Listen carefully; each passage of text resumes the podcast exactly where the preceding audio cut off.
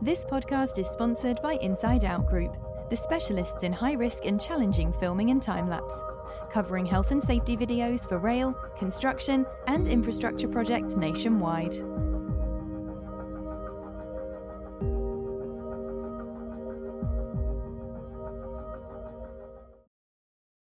Welcome to this week's Safer Than Your Average. On the show this week, we'll get Brian Brian's a bit of a different tact from our normal guest as he's not a full-time health and safety professional. Brian was very influential in my early career when we worked at the Robertson Group together. And I'm going to just bring Brian in to introduce himself. Brian. Yeah, good evening, Blair, and uh, many thanks for the invite. Yeah, I think it, as you said, uh, this is probably quite a unique podcast as, as my core job is not directly safety related, uh, but more operational. Yeah, as you said, my name's uh, Brian Pettigrew Blair, and I'm the owner of Transition Construction Services, which is a, a fairly new consultancy service, uh, which is offering construction management services from pre-construction right through to delivery. Uh, yeah, I've been fortunate enough to have worked uh, with yourself, Blair, as you know, in a large organisation uh, within Robertson, and uh, I think with a lot of synergies that we, will talk about later this evening, we'll probably bounce off each other but I think the main thing, or the main thing that we did achieve, was breaking down the the barrier between site managers and the, the old, oh no, here's a safety guy coming, uh, which was an age old problem, I think, in the industry. And, and I think by working together and working closely together, I think we did it extremely well. So yeah. many thanks for inviting me on tonight. Uh, I'm really chuffed to bits to be here. Brilliant, thanks, Brian. So I don't know if you've seen the format of the podcast. We like to just go right back to the start, your beginning. Where did you grow up?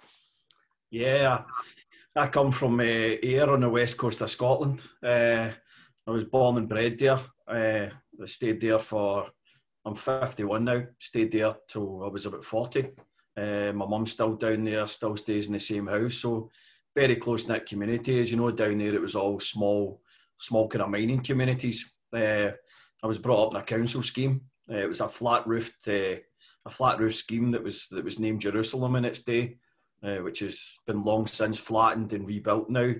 Uh, but my mum stays, I said, she stays in exactly the same place. So, so I think, yeah, I think my upbringing, Blair, it, it was an extremely hard upbringing that I had, and uh, but I think it's given me an extremely strong grounding, which I believe is, is probably one of my greatest strengths that I've had throughout my career, and I, I think it's helped me to this day. I still use that grounding, which I think, uh, obviously, when we talk about the synergy between operational staff and in dealing with health and safety and changing cultures, for example, if you've got a really good strong grounding, I think that's it's an excellent tool to have in your your obviously box. But uh, yeah, it was a great place to stay, the west of Scotland at that time.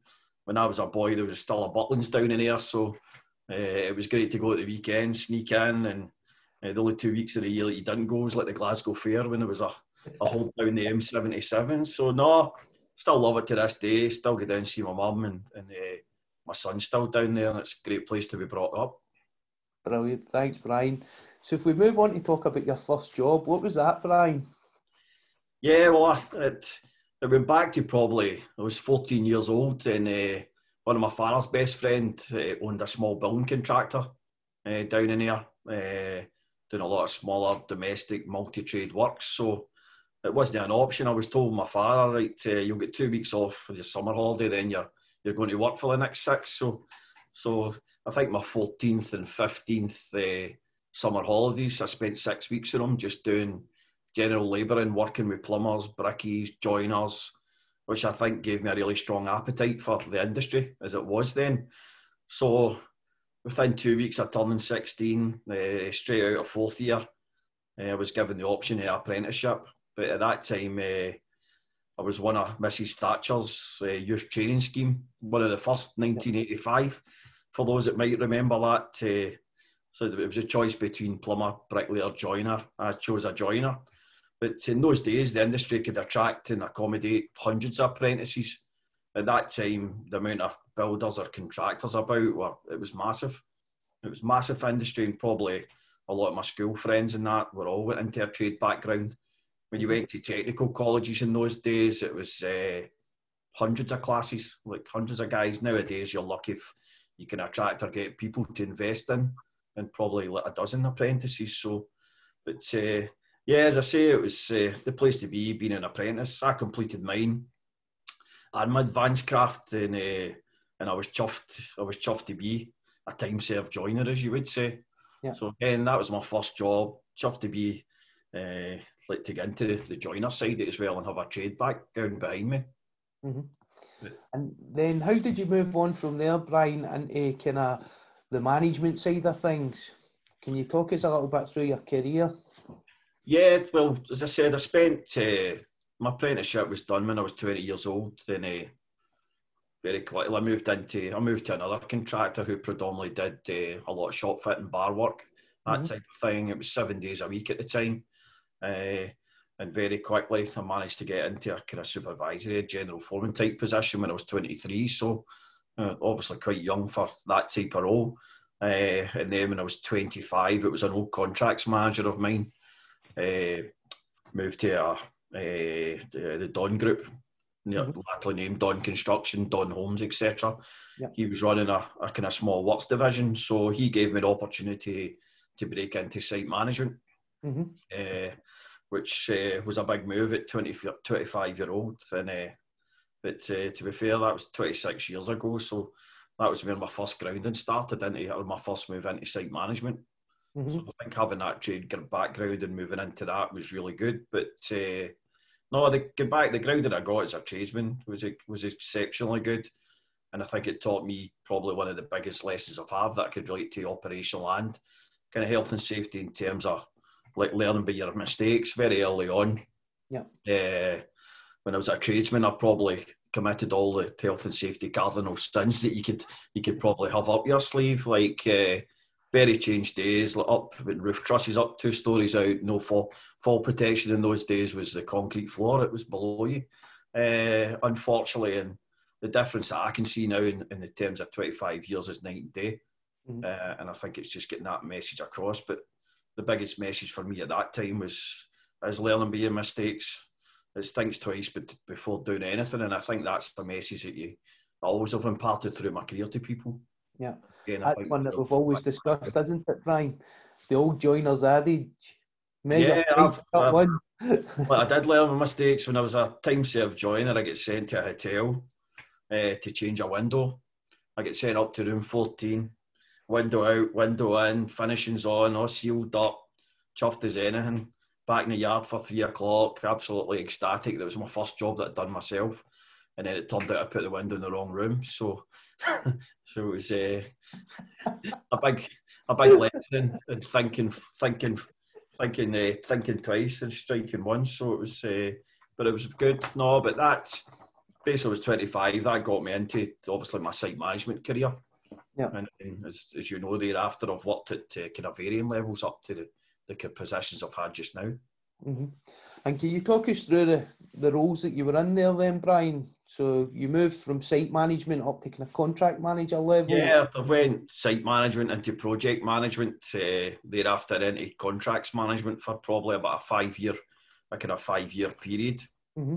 Uh, so, so probably from a hands-on site-based operational perspective, uh, probably cut my cloth there for about a ten-year period from from mm-hmm. 25 up to about 35. Mm-hmm. Uh, and thereafter, I started kind of moving into uh, what you would probably classes kind of more senior roles, kind of operational management into construction management. So, so as I say, I'm kind of 51 at the moment. So for the last, uh, for about the last 12 or 13 years, probably 10 years of them were at uh, operational director level. Mm-hmm. Well, I started to be fair at, at Robertson at pre-construction uh, director into project director, thereafter into operational director, group operations, as you would say. So, yep. so it's probably for the last last probably 15 years of my career, I've worked in the regeneration market. It was always mainstream construction, kind of larger projects, and then I was given the opportunity uh, back uh, back then, as I say, about 15 years ago. It was a job with Ashley Construction down in Linwood, which was demolishing all the low rise, sorry, the high rise flats, mm-hmm. uh, and then building affordable housing. So it was like seven sites down there. I got offered the, the kind of role to, to to basically coordinate them all, mm-hmm. working with Sanctuary. So that was my first dabble into regeneration, and, and to be perfectly honest, loved it. Yeah. Uh, let's say I worked with Ashley for four or five years doing a couple of big regen schemes. mm-hmm. and then got offered the opportunity to go to Robertson, where you probably know they'd have quite a poor record in terms of delivering social housing. So they were looking for people from that background to come in. So spent, as you know, two or three years working with Robertson Construction, mm-hmm. and then uh, Robertson Partnership Homes uh, was born, as you would say.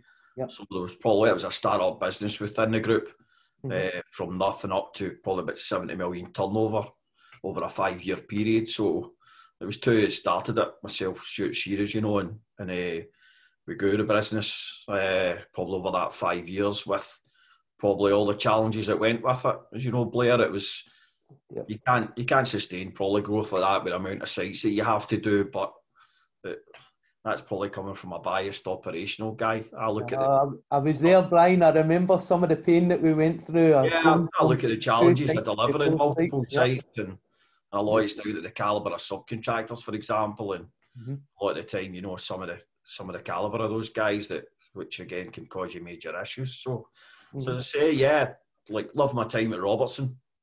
Uh, and then two years ago, I was given the opportunity to to move to ENGIE as the the regional managing director for Scotland mm-hmm. after the after the ENGIE acquired Keepmoat Regeneration. So ran the business in Scotland, which was kind of 60 million turnover. Uh, but again, that was for me. That was my my next career move. It was the next progressive step for me uh, mm-hmm. as a person uh, to become a again a leader of a business and uh, probably influence a lot more people and a lot more departments. So mm-hmm. thoroughly enjoyed it to again one of my key roles was obviously doing it as safe as we possibly could. Mm-hmm. So I mm-hmm. was fortunate enough to be involved with a, a kind of worldwide, not not just a multinational contractor. It was a worldwide contractor in ENGIE who, as you know, were involved in offshore wind farms, for example, and and, uh, mm-hmm.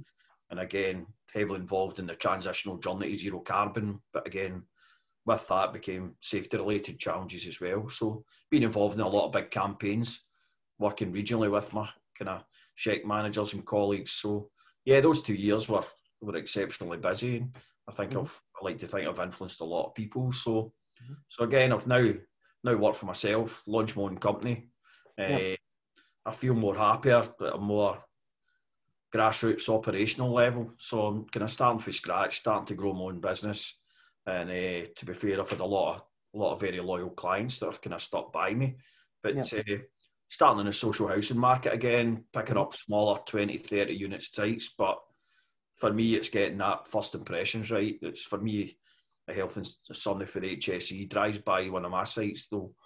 Well, I think they'll immediately get that sense of professionalism, like a sense of confidence. But I want to deliver my sites the right way as well, Blair. I'm, I'm kind of sick and tired with the way some of the some of the sites go just now and the way the industry's being portrayed, and mm-hmm. I just want to make a difference. To be fair.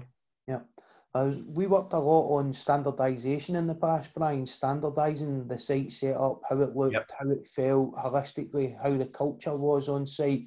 And you mm-hmm. were very careful at selecting site managers that wanted to come on, wanted to make a difference, and wanted to make sure the site was run properly and safely. Can you talk us a little bit about how you recruited some of those guys? Because you had an excellent team at one time behind you that you grew holistically to pull together all of those skills and talents. Yeah, I think I think a lot would would probably done through kind of personal contacts, Blair. Just again, I think it's my very grounded approach. I think geared geared me more towards probably ex tradesmen, mm-hmm. but thereby I was very keen to bring in some some like minded graduates as well. Somebody mm-hmm. could actually bring in that had the willingness to to learn, uh, the willingness to have probably a really safe approach to what they do, and somebody could just grasp. Uh, I would give the guys a backup for a senior management perspective in terms of it wasn't just about uh, driving cash out a job. It was about, for me, it was doing it safely. It was doing it right to the right quality. So if I was bringing somebody into my team, I, I, was very selective. I must admit, they had to have the same probably outlook or work ethic and and, and morals that I had. Like, uh, mm. and I think uh, that's why I managed to recruit a lot of really good, strong guys, guys that would listen to me. And I think uh, we always look anywhere with some of the dinosaurs that, uh, as you know, just uh, were very hard.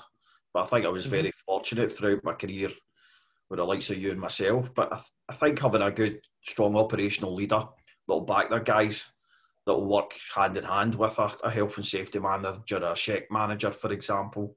Yeah. You know straight away, you you weren't going onto sites just intentionally to pick up things. You were picking them up because it was unsafe.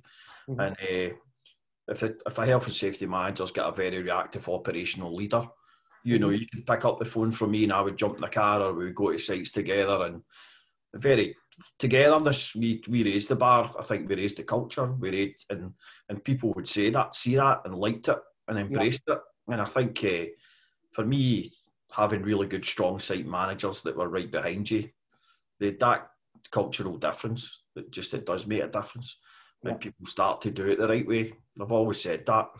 I think uh, it was hard for us, probably for a six to twelve month period, but I think we really did raise the bar and we did make a difference. And obviously, our, our safety performance reflected that across the group. Yeah. I would probably go to the, the service strikes conversation at this stage, Brian, that we had a number of service strikes and we really worked hard to drive that down with a 77% reduction over that year period that we worked on it. I had done a presentation a couple of weeks ago with the IOSH Qatar branch that yeah. I spoke about some of the setup, site setup that we put together for the kind of pre-construction stage that we were sending the specialist digging team out, identifying all the services, producing master drawings and using new technology at the time like the ground penetrating radar to give us that real yeah. picture and having a real tight control on it. And we wouldn't have been able to achieve that without the operational directors and yourself coming in and saying, okay, we'll back this and we'll trial it and we'll run it out. And then we started to see tangible results with it and ran with it from there. So that was excellent. Yeah, because there were there was people within the organisation that that bought into it and people that didn't at a, a director level. And mm-hmm. and again, the results proved that. To be fair, mm-hmm. and the statistics proved it. So I think uh, getting that, getting those ingredients right and gelling them together, the ops and the safety guys is is critical. I was very fortunate at. Uh, uh, within ENGIE as well. Had some really proactive people, mm-hmm. and again, I think uh, the, the team about Robertson, for example, people do follow good good leaders, leaders that back them up, and and uh, they like to work in a safe manner and stuff. So, so that's that's where I want to make a difference, and I'm an SME at the moment, as you would say, but uh, for me, I want to bring in that same caliber of site manager. I want to bring just now the likes of using that the citation system mm-hmm. in terms of for health and safety documents uh, at the moment. But my plan is obviously to recruit a, a health and safety advisor, possibly for a graduate stage that that's somebody that's had a good grounding, somebody that could come into my business, the, somebody that I can take by the hand, take them to sites, uh, and get them working in the way that I know how to build a house safely. I know how to build flat safety safely. I know how to work at height safely. Mm-hmm. A really excellent grounding from the likes yourself, Blair, in terms of underground cable or utility awareness. Yeah. It's all those things and knowledge that I want to impart into somebody. Brilliant. So if there's anybody out there watching, reach out to Brian. He'll be yeah. able to help you out. On the same token, Brian, I would also probably say, how do people get in contact with you if they want to use your consultancy service? Because I think you're a specialist in small to medium sized enterprises. Yeah. Startups is your bag, isn't it? Getting those social housing projects working properly and really delivering that unique product. And the delivery is also the key. I don't think there was any jobs that we didn't deliver on time and on budget. No, I think for, fortunate over a 15 year period to have built a, a large network of like within councils and residential social landlords and and uh, as I say, the probably the backbone of my business is, is identifying land, finding a councillor in an RSL. But I join the dots up in terms I want to deliver it and deliver it well. So, yeah, as I said, uh, you can, can contact me through LinkedIn or, or get into my website. I've got a web page that you can complete an inquiry form. But yeah, happy happy for anybody to contact me, even for a bit of information, guidance, mentorship, you name it. Mm, brilliant. Thanks, Brian. If we move on to talk about what your biggest challenge has been in health and safety. Yeah, I had a really good think about this one, Blair, to be fair, and, and it's uh, one of the biggest ones for me and it always has been, the and it's still to this day, the, the old changing behaviours. It's the old, yeah. I've done this for 30 years, I'll like, uh, it's not going to happen to me. Uh, that behavioural thing is just, uh, I just I make the time to, to stop and speak to people. It's you know yourself. You could walk you could walk by a ground worker that's using a Wacker plate and these no deer defenders are pointing towards the sky and you stop, don't walk by and say to them and nine times out of ten it was, Oh, are they up there? And they put them down. But you usually get the old one that's oh what do I need them for? It's only it's only going to be 20 seconds. There's that and there's again the big thing they don't walk by. I think I touched on earlier. Uh, was learning by mistakes. Yeah. If I think back, what accidents could I have had? Uh, mm-hmm. Very fortunate not to. When I think back and cringe and go, "Oh my god!" And, uh, kind of some of the things I've done as a joiner. But uh, now I feel having that experience, I can make a difference, and I will make a difference. And I, I do have that approach to, to obviously the industry and and again the age old the old human error one. And that's that's probably I would say the biggest challenge that we have uh, even very recently, I'll give you a scenario. It was uh, an ENGIE project is aimed at it drives into Edinburgh towards Sighthill. See the the large uh, development on the left, uh, 400 unit scheme. There's there's flats adjacent to the roundabout. I think it was six, six lifts a scaffold up. The scaffold was fully segregated. Signs up, do not enter. Again under under repair or under like refit. Again, first thing in the morning about nine o'clock, I think a, a brickies labourer decides to get up and he's left somebody in there, crawls through the crawls through the handrails as they normally do, mm-hmm. uh, goes up onto another lift, a scaffold at a pin end, turns turns quite quickly. His ankle stays in the same place and oh. dislocates his knee. Uh, so automatically emergency procedures, phone the emergency services. Paramedics can't get up six lift of scaffolds to get somebody, so they phone the, the fire service. Fire service come, full emergency procedures. Uh, again, up with the, the basket, uh, turned into a, a, major incident. Road was shut night at uh, rush hour. Yep. Uh, on social media, social media. By the time it hit ENGIE's head office in London, uh, there was a fatality, for example, and then uh, you know just the way it gathers. But mm-hmm. uh, after the investigation, uh, it was all down to human error. It was just down to somebody ignoring safety signage, going into a segregated area, fully inducted, fully RAMS method statements, uh, fully recorded and signed. Uh, but again, the old human error thing, and it's I think so many accidents, as you know. Uh, the statistics show that the human error is just unfortunately one of the biggest challenges. But uh, but I think uh, that aside, I think uh, looking back to what we achieved, Blair, looking having that civility cost nothing yeah. attitude, respect gains respect in any industry, and I think I think uh, some of the initiatives that we put in place. Uh, over a kind of two or three years, I think I, I, still think back to that and I still use them. And yeah. I think uh, that's the advice I would give to MD coming into this business. Yeah, definitely. And some of the kind of coaching that we've done with the site personnel as well, bringing guys like Dylan Scale yeah. on to do his presentation, very hard hitting, and then going out there and saying, look, we've just spoken to Dylan, he's told us about his accident, we're working at height. Let's go and do a working at height assessment on the site now and walking the site with them and pointing out some of the issues. That really starts to build that culture up, doesn't it? Yeah, without a shadow of doubt. So, one, so unfortunate uh, but so hard hitting. It just uh, there's probably not a day or two goes by that I think about Dylan, and I was actually talking about it today to somebody, mm-hmm. and uh, that was doing this tonight to tune in, and and again I used kind of Dylan example of, of some of the initiatives we put in place, and when I told somebody today Dylan's story, again couldn't believe it. So unfortunate for Dylan, but you've got to take your hat off to, to the likes of Dylan and, and Jason in terms of what they're doing for the industry. Yeah. And again, it's such something I hope to use going forward. Mm-hmm. So, what advice, Brian, would you give to someone starting out in health and safety today? Straight away for me, I think I've touched on it, like building relationships with, with site teams. Uh, again, getting into operational leadership. See the guys that influence site managers and operational managers and contracts managers. Uh, again, straight away, it's building that relationship like getting away. I think I touched on it earlier. It was how many times do you get a phone call? Oh, the safety guys here. It's it's it shouldn't be like that. Mm-hmm. There should be a safe culture, and I think uh, if you've got that right mentality, then it's not just crisis management. Your site will look good. Like I think, uh, I think I touched on this earlier. I was on a uh, credit where credit's due. I was on a Cala site uh, up in Aberdeen yesterday, and it was pristine. Best site I've seen. See, in terms of pedestrian routes, COVID uh, precautions. Uh, you just walked in. The guys are saying of professionalism. Traffic management plans completely up to date. But I think having that bond with the obviously operational guys, I think is extremely critical. Yeah. For me, for me, mental health awareness extremely close to my heart.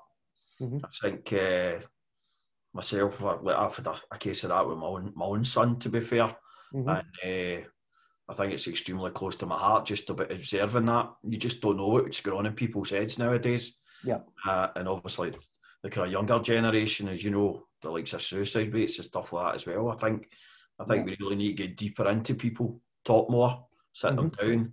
Obviously, when we get by this pandemic, hopefully we're back to a bit of normality. Uh, But as you know yourself, I said that to my wife earlier in terms of she's working from home, get in, get a bit of routine, get out, get out and about.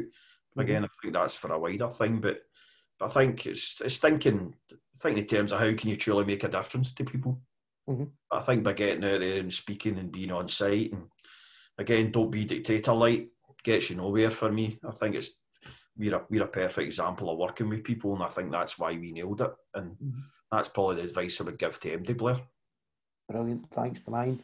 So, where do you see yourself progressing to in the future, Brian? You've obviously started your own consultancy now. It's going really well. You've got a few key clients. What's coming next? Yeah, for me, I think I touched on social housing and regeneration is is my game. Uh, uh, I'm an operational guy. I like to say I'm just a daft joiner, but uh, that that's what was very good about working in Robertson. Lane. If you say you're just daft, a daft joiner like Bill, then nobody could. Yeah, but no, but for me, I genuinely want to do make a difference, based uh, Blair, and I think by doing so, mm-hmm. uh, just growing my own business really, and, and, getting a couple of sites up and running, uh, and just keeping it controlled, doing it safely, building a good reputation for myself as, as somebody that people can trust and go to. Mm-hmm. Uh, but and, and employ like-minded people that likes operational and, and safety. So yeah, for me, for me now it's a new venture, a different area for me in terms of my, my own business. But uh, I've been fortunate to have the support of a lot of people and and uh, I'm just uh, watch this space for transition. So really, really buzzing about the future. Yeah. Thanks, Brian. Thanks very much for coming on the show. It's been absolutely fantastic having you on as a guest. No, I appreciate it. I hope I haven't rambled on too much. It's, not at all, not at all. Uh, I've got some good good life experience out there that, that just to like to impart with people. Brilliant. Thanks, Brian. No, much appreciated. This podcast is sponsored by Inside Out Group the specialists in high risk and challenging filming and time lapse, covering health and safety videos for rail, construction, and infrastructure projects nationwide.